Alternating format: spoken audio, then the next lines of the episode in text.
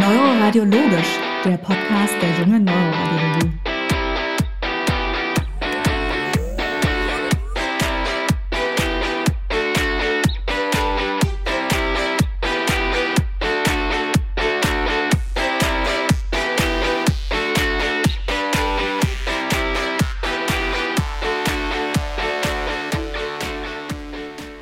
Herzlich willkommen, liebe Zuhörerinnen und Zuhörer, zu einer neuen Folge Neuroradiologisch, dem Podcast der jungen Neuroradiologie.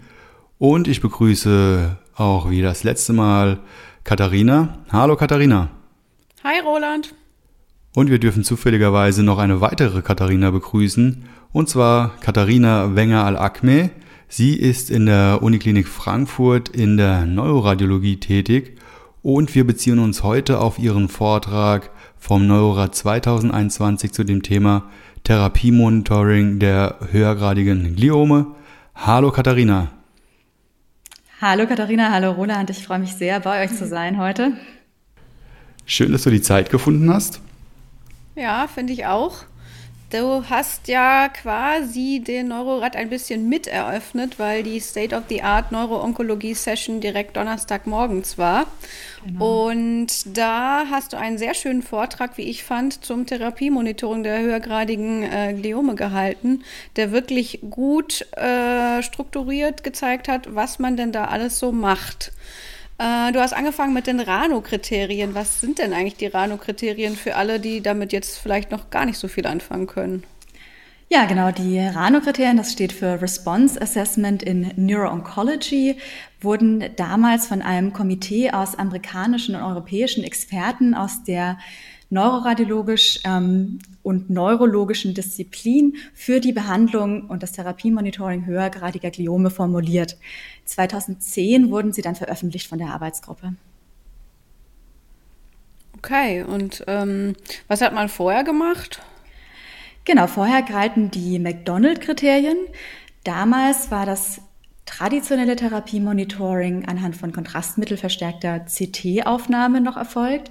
Später wurden die McDonald-Kriterien dann auch auf die zunehmend auf den Markt drängende MRT und somit die kontrastverstärkten T1-gewichteten Aufnahmen angewandt. Diese zeigen aber ja lediglich die Tumorareale mit gestörter Blut-Hirn-Schranke und somit den Kontrastmittelaustritt ins Interstitium. Die nicht anreichernden Tumoranteile bzw. die Infiltrationszonen wurden in den McDonald-Kriterien klassischerweise gar nicht berücksichtigt. Darüber hinaus fehlte damals auch die Definition von messbaren Läsionen in den T1-gewichteten Aufnahmen.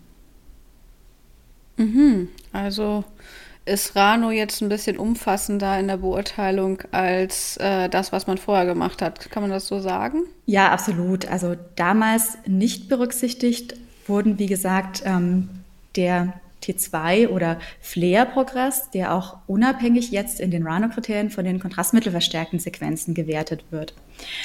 Und als nicht schrankengestörte Läsion wird in Rano definiert, was suggestiv für infiltrierenden Tumor gewertet wird. Und als Progress gilt dann die signifikante Zunahme dieser Läsionen. Was auch in den McDonald-Kriterien nicht festgelegt war, war, was denn überhaupt eine messbare Läsion ausmacht. Also es gab keine Mindestgröße. Und hier wurde dann in Rano nachgefasst, dass festgelegt wird, wie werden Läsionen überhaupt gemessen, welche Läsionen gelten als messbar und was darf nicht gemessen werden, also beispielsweise Tumorhöhlen, Zysten oder Nekrosen. Was ebenfalls damals in den McDonald-Kriterien nicht adressiert war, weil auch überwiegend noch nicht relevant, waren die durch Neuroinflammation verursachten Veränderungen, wie sie zum Beispiel bei Patienten unter zytotoxischer oder Immuntherapie oder auch durch die Wirkung antiangiogener Therapien auf die Tumorgefäße oder die Bluthirnschranke auftreten können. Okay, super. Jetzt würde uns noch interessieren, wo gibt es denn weiterhin Probleme? Denn es gab ja einen Shift von den McDonald-Kriterien zu den Rano-Kriterien, weil letztendlich ja Probleme vorlagen, die damit gelöst werden sollten. Welche Probleme wurden denn gelöst und welche Probleme bestehen denn weiterhin? Also ich würde sagen, auch darauf eine klare Antwort. Die Probleme, die gelöst wurden, sind tatsächlich, dass man eben das T2-Flair-Volumen mit hineingenommen hat und die messbaren Läsionen definiert hat. Aber es gibt eben auch weiterhin Limitationen. Und zwar letztendlich drei wichtige Punkte, die damals aber auch noch durch den Stand von Technik und Forschung natürlich zum Teil nicht erfüllt werden konnten und vielleicht für ein Update eben mit einbezogen werden können.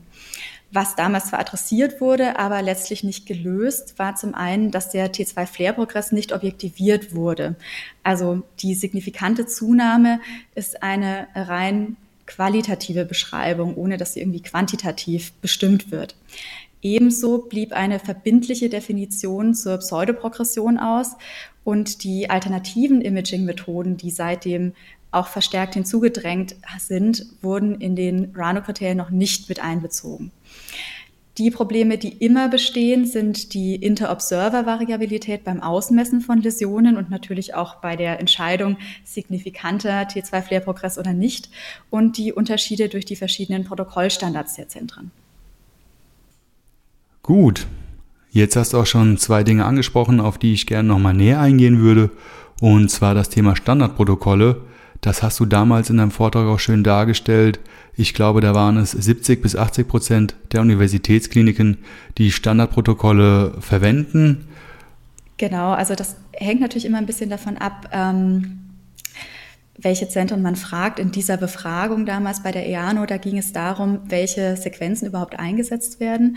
Und entwickelt wurde dieses Protokoll, das sich dann ähm, Brain Tumor Imaging Protokoll nennt, BTIP, das letztendlich für alle Zentren, sowohl die hochspezialisierten als auch die weniger spezialisierten Zentren, einen Mindeststandard festlegt mit ganz genauen Definitionen, wie die Sequenzen ähm, aussehen sollen im Detail und aber auch noch optionalen Advanced Imaging Methoden, die hm. dann vielleicht spezialisierte Zentren mit einbeziehen können. Ja, jetzt ist es ja so, dass die Patienten nicht nur in Universitätskliniken verlaufskontrolliert werden, sondern viele Patienten sind auch an Praxen angebunden oder an andere Maximalversorgerhäuser. Wie klappt es denn dort in der Realität? Sind dort Standardprotokolle auch hinterlegt? Werden diese genutzt? Wie klappt es denn letztendlich? Ja, also die einzelnen Sequenzen aus den Standardprotokollen werden schon in 70 bis 80 Prozent der Zentren eingesetzt, mhm. aber eben nicht nach diesem Brain Tumor Imaging Protokoll. Also da ist sicherlich okay. noch einiges zu tun. Mhm. Grundsätzlich wurde das ja auch mal entwickelt, um Studien zu homogenisieren. Macht aber natürlich auch Sinn, das generell einzusetzen, wenn man dann wiederum gemeinsame Kriterien für die Verlaufsbeurteilung einsetzt. Mhm. Das ist wahrscheinlich auch äh, sowieso schon ein guter Punkt. Du sagst, äh, das Protokoll ist super wichtig für Studien, damit das homogen ist. Die Rano-Kriterien sind sicher auch für Studienbeurteilung essentiell, damit es möglichst immer gleich nach passiert für jeden Patienten. Ähm, wie siehst du es im Alltag? Sollte jeder, der oder jede, die Hirntumoren befundet, äh, immer nach Rano beurteilen oder reicht im Alltag kleiner, größer gleich? Ich denke, dass für die Therapieentscheidung der Neuroonkologen schon wichtig ist, dass wir zumindest versuchen, nach Rano zu beurteilen. Ich weiß natürlich, dass die Praxen da in große Probleme laufen, weil die natürlich oft Informationen zum klinischen Zustand des Patienten nicht haben ähm, oder auch zur Cortisondosis, sodass man ohnehin ja immer unter Vorbehalt sagen muss, dass man hier rein den bildmorphologischen Befund beschreibt ähm, mhm. und dass natürlich auch die Praxen häufig nicht alle Voruntersuchungen vorliegen haben. Aber wenn dem denn so ist, denke ich, sollte man immer versuchen, die Kriterien anzuwenden. Denn sonst hat man ja gar keinen Standard mehr, an dem sich die Therapieentscheidung auch orientieren kann. Mhm. Und wenn wir jetzt in die Praxis reingehen, wie wendet man denn letztendlich die Rano-Kriterien richtig an? Hast du da eventuell ein kleines Kochrezept oder wie genau machst du es denn? Mhm. Ja, also vielleicht müssen wir erst noch mal ganz kurz darüber sprechen, was denn überhaupt als messbare Läsion bezeichnet wird. Ähm, ja. Das ist, glaube ich, auch nicht immer ganz klar.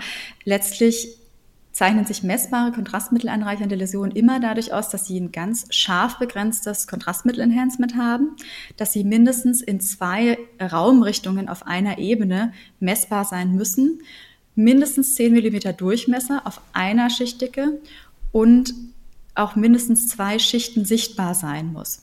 Das hm. heißt, sie müssen eine gewisse Größe überhaupt schon mal haben, damit man sie für den Verlauf überhaupt heranziehen kann. Die alle Tumorhöhlen, Zysten oder Nekrosen dürfen, wie erwähnt, gar nicht mit einbezogen werden. Also das heißt, dass man von dem klassischen Glioblastom, das diese gelandenförmigen Anreicherungen im Randbereich hat, eigentlich gar nichts messen darf, außer wenn knotige, kontrastmittelanreichernde Anteile zum Beispiel im Randbereich vorliegen. Die werden dann alleine gemessen, ohne die ganze Höhle mit einzubeziehen. Hm. Und mhm. wenn mehr als eine Läsion vorliegt, dann sollte man mindestens zwei messen. Bis zu fünf werden aber erlaubt und ähm, die werden dann als Summe der Flächen der gemessenen Läsionen gebildet. Also ähm, Richtung A1 mal Richtung B1 plus A2 mal B2 und so weiter, sodass man insgesamt ein Flächenmaß definiert. Und ähm, die nicht schrankengestörten Tumoranteile, wie schon erwähnt, bei denen wird es schwieriger, die werden nur qualitativ bewertet.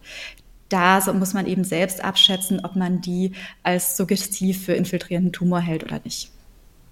Mhm. Okay. Okay. Und letztendlich, ähm, was definiert oder wie definiert man dann die Baseline? Mhm. Auch gute Frage. Ähm, denn wie ihr wisst, entwickelt sich ja im Randbereich der Resektionshöhle postoperativ dann häufig eine neue Kontrastmittelanreicherung. Und um diese nicht fehlerhaft zu deuten später als Tumorwachstum, sollte diese Ausgangsuntersuchung nach der OP 24 bis 48 Stunden postoperativ erfolgen. Auf keinen Fall aber später als 72 Stunden, weil die dann einfach deutlich ausgeprägter sind. Und auf dieser Basisuntersuchung wird dann später auch das Therapieansprechen beurteilt. Es gab noch mal so einen Vorstoß, dass zumindest in Studien die erste MRT nach abgeschlossener Radiochemotherapie, also dann noch mal sechs Wochen nach Radiochemotherapie, als Baseline definiert werden kann. Das hat sich aber flächendeckend nicht so durchgesetzt. Hätte halt den Vorteil, dass die postoperativen Veränderungen und therapieassoziierten Veränderungen dann nicht vielleicht falsch gewertet werden als Tumorprogress. Vielleicht sehen wir ja eine neue Baseline dann bei der Neuauflage der Rano-Kriterien, aber im Moment mhm. ist die Baseline wirklich noch die postoperative Aufnahme. Und vielleicht auch noch interessant, um einen möglichen Progress zu beurteilen, da gilt dann nicht die Baseline, ähm, sondern da gilt der Zeitpunkt der geringsten Tumorgröße, also die Best Response oder auch der Nadir genannt. Mhm. Und ähm, ja, dann vielleicht noch in die Zukunft schauend, wenn Patienten doch eine Therapieumstellung bekommen sollen, weil sie einen gesicherten Progress haben, dann ist natürlich diese Untersuchung des gesicherten Progresses die neue Ausgangsuntersuchung. Und das Gleiche gilt auch, wenn die nochmal reseziert werden, dann ist es die neue postoperative Aufnahme. Hm. Das heißt, auch hier gilt wieder, Radiology is History. genau. Wir können nichts, wir, wir sind nichts ohne unsere Voruntersuchung. Oder ich stelle es mir zumindest schwierig vor, wenn man nur ein oder zwei zur Verfügung hat. Ja, also dann kann man, also streng genommen nach Rano gar nicht beurteilen, dann kann man sich letztlich eben nur explizit auf die Voruntersuchung berufen. Hm. Und jetzt hast du eben schon gesagt, therapieassoziierte Veränderungen können falsch gedeutet werden. Wie mhm. sieht es so aus auf dem Bild? Was, was kann ich da alles falsch machen, wenn ich nicht äh, gut genug Bescheid weiß vielleicht? Ja, da kommen wir jetzt so ein bisschen in das schwierige Feld von Pseudoprogress, Pseudoresponse, strahlende Große hinein. ähm, vielleicht muss man da noch mal so ein bisschen anfangen, was ist überhaupt was, um ähm, mhm. dann auch zu sagen, was sieht vielleicht wie aus. Also letztlich überhaupt aufgefallen ist das Phänomen des Pseudoprogresses zuerst. Denn die Standardtherapie, wie ihr wisst, bei den unter 70-Jährigen besteht seit vielen Jahren aus der möglichst totalen Resektion und dann der Radiochemotherapie mit hinterher in hm. der Regel noch adjuvanter Therapie. Ähm, aber 20 bis 30 Prozent aller dieser Patienten zeigen nach der Radiochemotherapie nochmal eine vermehrte Kontrastmittelanreicherung, die entweder so etwas punktförmig ist oder auch flächig ist, an allen Stellen auftreten kann innerhalb des Bestrahlungsfeldes, ähm, aber ohne dass die Therapie überhaupt umgestellt wurde. Und auch tückisch ist, dass die Pseudoprogression mit einer Verschlechterung der klinischen Symptome einhergehen kann. Das heißt, dass sie natürlich eventuell auch verwechselt werden kann und dass auch das klinische Wohlergehen des Patienten kein hartes Kriterium ist.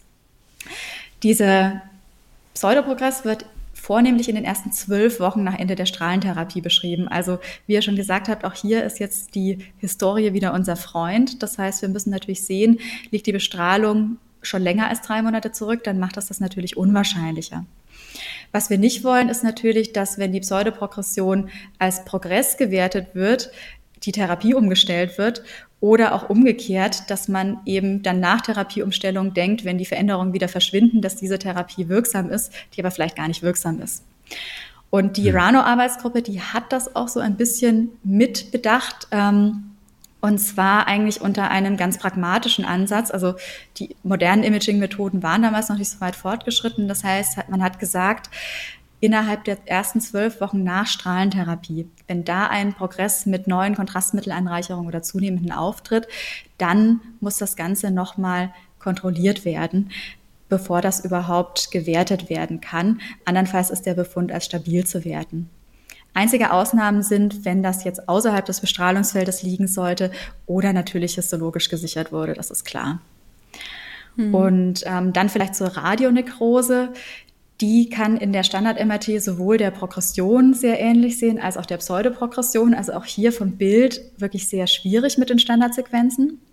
Aber da wissen wir von Kohortenstudien, dass sie im Schnitt etwa nach einem Jahr auftritt. Und mhm. dass sich diese Patienten meist auch durch eine sehr, sehr deutliche klinische Verschlechterung auszeichnen. Da kommen dann später die modernen Imaging-Methoden, auf die wir wahrscheinlich auch noch zu sprechen kommen, zu greifen. Die können da vielleicht Abhilfe schaffen, aber Rano hilft uns da in dem Sinne nicht weiter. Und das Gleiche gilt jetzt natürlich auch für die Patienten, die Immuntherapien bekommen. Das ist ja jetzt in den letzten Jahren auch zunehmend der Fall. Ähm, auch dafür wurden die Rano-Kriterien jetzt aber etwas angepasst mit den I-Rano-Kriterien. Da gilt jetzt, dass wenn ein radiologischer Progress innerhalb der ersten sechs Monate nach neuer Beginn einer Immuntherapie auftritt und die Klinik stabil bleibt, die Therapie trotzdem erstmal für drei Monate fortgesetzt wird. Und erst wenn sich dann in der erneuten MRT-Kontrolle der Progress bestätigt, dann wird er auch als solcher gewertet. Und vielleicht als letzter Punkt dann noch, was natürlich auch in das Feld rein gehört, ist der Pseudoprogress. Der kam damals auf mit dem Einsatz antiangiogener Medikamente, wie zum Beispiel Bevacizumab, also Avastin. Denn hm. die Tücke hieran ist, dass die innerhalb von wenigen Tagen ja zu einer hochsignifikanten Reduktion sowohl des kontrastmittelanreichernden Volumens als auch des Tumorödems führen. Deswegen mhm. werden sie auch scherzhaft als das teure Cortison verunglimpft. ähm, ist tatsächlich so, dass diese Normalisierung ja eher auftritt, weil die pathologisch permeablen Tumorgefäße wahrscheinlich wieder weniger durchlässig werden ähm, und dass es eben um keinen antineoplastischen Effekt handelt oder zumindest nicht in dem Ausmaße, in dem man das in der Bildgebung sieht. Und ähm, die Rano-Kriterien haben das zumindest mit diskutiert und gesagt, dass wenn man von einem Therapieansprechen ausgeht unter angiogener Therapie, dass man das nochmal nach vier Wochen kontrollieren sollte, ob dem wirklich so ist oder ob eben dann die kontrastmittelanreichernden Tumoranteile wieder zutage treten. Hm. Mhm. Und jetzt unterm Strich, wie schreiben wir denn die Beurteilung? Also was gehört auf jeden Fall dort rein? Wie unterscheiden wir zwischen Partial Response und Stable Disease? Also wie schließen wir denn letztendlich unseren Befund ab? Mhm. Also ich würde empfehlen, dass wir immer die Referenzuntersuchung des Patienten benennen, auf die sich die Beurteilung bezieht. Also wenn man streng mhm. nach Rano geht, Baseline oder Best Response. Wenn man die nicht vorliegen hat, sollte man natürlich unbedingt angeben, auf welche Untersuchung man sich bezieht. Das ist sowieso klar.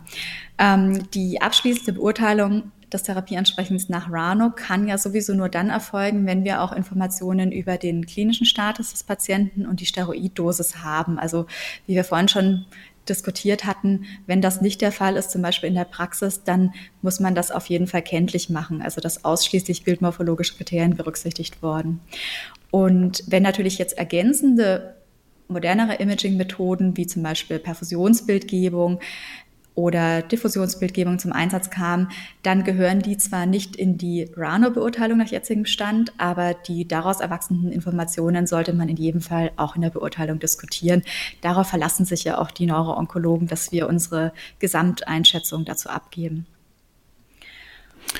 Okay. Genau. Gut. Dann hattest super. du, glaube ich, noch gefragt wegen der Stable Disease. Genau. Mhm. Genau, also ähm, für die Stable Disease müssen alle folgenden Bedingungen erfüllt sein. Also erstens darf der Patient nicht in die anderen Kategorien fallen, sprich Partial Response, Complete Response oder Progressive Disease, da hat man sich leicht gemacht. Ähm, zum anderen muss das C2-Flair-Volumen im Vergleich mit der Ausgangsuntersuchung bei konstanten oder abnehmenden Cortisondosen auch stabil sein. Und zu guter Letzt muss der Patient auch noch klinisch stabil sein. Und wenn man sich jetzt die hm. partielle Remission ansieht, davon darf man sprechen, wenn mehr als eine 50-prozentige Reduktion der Summe des Flächenmaßes der Kontrastmittel aufnehmenden Tumoranteile im Vergleich zur Ausgangsuntersuchung vorliegen. Das muss dann nach vier Wochen auch nochmal durch eine Verlaufskontrolle bestätigt werden. Und das C2-Flair-Volumen muss stabil oder regredient sein. Ganz klar, es hm. dürfen keine neuen Läsionen vorliegen. Das würde dann den Progress definieren. Und auch hier muss der Patient wieder klinisch stabil oder sogar gebessert sein, ohne höhere Cortisondosen im Vergleich zur Baseline. Also das sind einfach wieder zwei Informationen, die ganz wichtig sind. Okay. Also wir sehen, es ist extrem wichtig, dass wir viele klinische Angaben haben. Damit Absolut. steht und fällt letztendlich unsere Befundung. Ja, so als kleine Take-Home-Message ohne können wir gar kein richtiges Statement abgeben. Absolut, also sowohl zum Therapieverlauf, ähm, auch den zeitlichen Abläufen als auch die klinischen Informationen. Gut, jetzt ist es ja so, du warst noch nicht immer Neuroradiologin, sondern warst tatsächlich davor auch selbst klinisch tätig. Ja. Das heißt, eigentlich, das weiß kaum jemand besser wie du selbst, was man denn alles letztendlich von dem Neuroradiologen wissen möchte. Also was sollten wir alles in den Befund packen, damit am Ende der bzw. die Kliniker dann auch die Informationen von uns bekommen, die sie erwarten oder vor allen Dingen brauchen. Ja, also was die Neuroonkologen wollen, ist mit uns sprechen. Die enge Kommunikation ist absolut essentiell, wie wir auch gerade schon gesagt haben. Ähm, die Neuroonkologie wünscht sich natürlich zum einen die Beurteilung nach RANO, aber auch die Diskussion von den Ergebnissen von ergänzenden Imaging-Methoden. Oder sie wünscht sich eben von uns, wenn eine Unklarheit entsteht, dass wir ergänzende Imaging-Methoden empfehlen. Das kann dann alles sein, die MR-Perfusion hm. oder auch die FETPET, aber dass wir eben richtungsweisend versuchen, den Fall gemeinsam zu lösen. Hm. Okay. Das heißt, wenn man mal nicht so genau weiß, wann jetzt was passiert ist, im Zweifel erstmal Neuroonkologe, Neuroonkologin, die für den Patienten zuständig ist, anrufen und nachfragen und dann äh, einen kompletten Befund schreiben als offen lassen, denke ich mal, oder? Absolut richtig. Also ich denke, dass alle ja davon profitieren. Sowohl wir profitieren ja für unseren Befund davon, wenn wir die Informationen haben und die Neuroonkologen kennen in der Regel ihre Patienten sehr gut und freuen sich von uns zu hören. Schön. Jetzt hast du gerade schon mehrmals gesagt, weitere Methoden können wir empfehlen und mhm. sollen wir im Befund berücksichtigen. Ähm, was stellst du dir denn da alles vor oder was gibt es denn überhaupt alles? Ja, genau, da gibt es inzwischen eigentlich ein relativ breites Spektrum. Wir fangen vielleicht mal an mit der dynamischen kontrastmittelbasierten Perfusions-MRT, denn die ist in der Routine im Therapiemonitoring in Europa schon relativ weit verbreitet. In 80 Prozent der Zentren wird dafür die dynamische Susceptibilitätskontrastbildgebung genommen, also die DSC-MRI. Und ähm, aus dieser berechnet werden dann hämodynamische Parameter wie für uns wichtig das zerebrale Blutvolumen, das eben auch die zerebrale Mikrogefäßdichte widerspiegelt. Und die Technik eignet sich sehr gut zur Unterscheidung zwischen Tumorprogress und Strahlennekrose. Also da kommt sie dann auch häufig zum Einsatz. Ähm, und als Progress wird nach aktueller Studienlage mit erfolgter Leakage-Korrektur gewertet, wenn eine Erhöhung des RCB2V Average im Tumor im Vergleich zur Gegenseite um das mehr als 2,8-fache vorliegt. Hm. Etwas heterogener gestaltet sich dann wiederum die Datenlage, was die Pseudoprogression angeht, zum Beispiel unter der Immuntherapie. Ähm, da kann man noch nicht ganz genau sagen, was der eigentliche Benefit ist, aber für uns eben auch ganz wichtig die Unterscheidung zwischen Strahlnekrose und Tumorprogress. Die Anstrengungen zur Standardisierung der Perfusion wurden auch bereits unternommen, weil natürlich auch die Frage ist, wann kann das flächendeckend kommen. Das kann flächendeckend kommen. Und ähm, da hat wiederum dasselbe Komitee, das auch dieses standardisierte Brain Tumor Imaging Protokoll entwickelt hat, 2020 eine Protokollempfehlung ausgesprochen, die man ähm, natürlich auch nachlesen kann und implementieren kann, wenn man das möchte. Und mhm. ebenfalls recht verbreitet, das ist auch in dem Standard Brain Tumor Imaging Protokoll bereits mit drin, mit drei B-Werten, ist die Diffusionsbildgebung. Denn für die besteht ja auch eine histologisch validierte negative Korrelation zwischen den ADC-Werten und der Zelldichte. Somit kann dann die ADC-Parameterkarte als zusätzliche Modalität für das Therapieansprechen unter Radiochemotherapie, aber auch zur Differenzierung eines Pseudoprogresses unter dieser Therapie herangezogen werden. Hm. Etwas schwierig, deswegen ist es vielleicht noch nicht so weit verbreitet, beziehungsweise hat zuvor auch noch keinen Einzug in Rano gefunden, ist, dass diese ADC-Werte aber auch von begleitenden vasogenen Ödem oder Inflammationen mit beeinflusst werden. Das heißt, sie können natürlich schon heterogen sein. Dafür wurde das parametrische Mapping entwickelt, was aber wiederum natürlich aufwendiges Post-Processing erfordert. Vorteil ist, dass du dann die ADC-Unterschiede im Verlauf sogar voxelbasiert dir ansehen kannst. Bislang ist es aber so, in 80 Prozent der Zentren in Europa, sie lassen zwar die Diffusionsbildgebung mitlaufen, vergleichen aber letztlich die ADC-Parameterkarte nur visuell mit dem gesunden Gewebe. Also ein quantitativer Vergleich findet da im Moment nicht statt, ist aber natürlich auch ein weiterer Hinweis. Und wenn wir jetzt vielleicht mal rausgehen, so aus unserem neuroradiologischen Zuständigkeitsbereich muss man auch sagen, dass die Aminosäure-PET sich natürlich sehr steigender Beliebtheit erfreut, wurde damals in den mhm. 90er Jahren entwickelt und ähm, beruht letztlich darauf, dass die Expression der spezifischen Transporter exponentiell mit dem Grad der glialen Proliferation steigt. Also ein verminderter Uptake oder Reduktion des metabolisch aktiven Tumorvolumens korreliert dann wiederum mit einem Therapieansprechen oder eben auch umgekehrt der vermehrte Uptake kann mit einem Progress korrelieren. Die Technik eignet sich somit sehr gut zur Unterscheidung zwischen Tumorprogress und Strahlennekrose, aber auch Tumorprogress und Pseudoprogression, auch unter der Angiogenentherapie. Deswegen kam sie da auch vermehrt zum Einsatz in der Zeit, als eben noch sehr viele Patienten auch mit Bevacizumab behandelt wurden. Und auch hm. hier gibt es standardisierte Guidelines. Sie haben die Fachgesellschaften 2019 publiziert. Also auch da kein Hintertreffen, was die Standardisierung angeht. Aber das Problem ist im Moment noch, dass zumindest die großen prospektiv randomisierten Studien noch fehlen. Deswegen ähm, wurde die FedPad auch noch nicht überall in die Leitlinien aufgenommen und die positive Bewertung durch den gemeinsamen Bundesausschuss steht noch aus.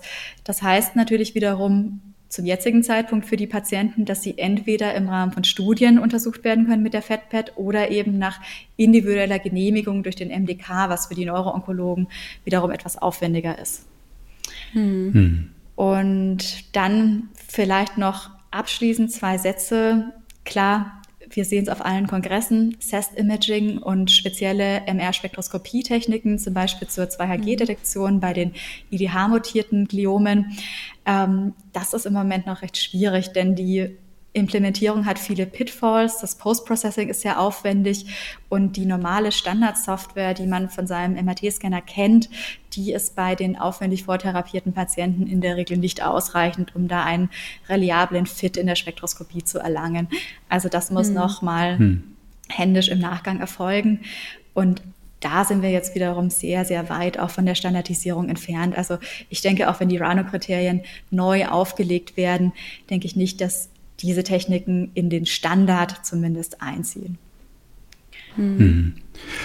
Was nutzt ihr im Alltag von den ganzen Neuerungen, die du gerade eben erwähnt hast? Oder ähm, alles mal, mhm. mal dies, mal das? Oder habt ihr standardmäßig schon irgendwas mit drin, was ihr mehr oder weniger bei jedem Verlauf mitmacht? Genau, also bei uns ist immer die Perfusions-MRT, also die, die ist Sie dabei. Bei uns ist immer die Diffusionsbildgebung natürlich dabei.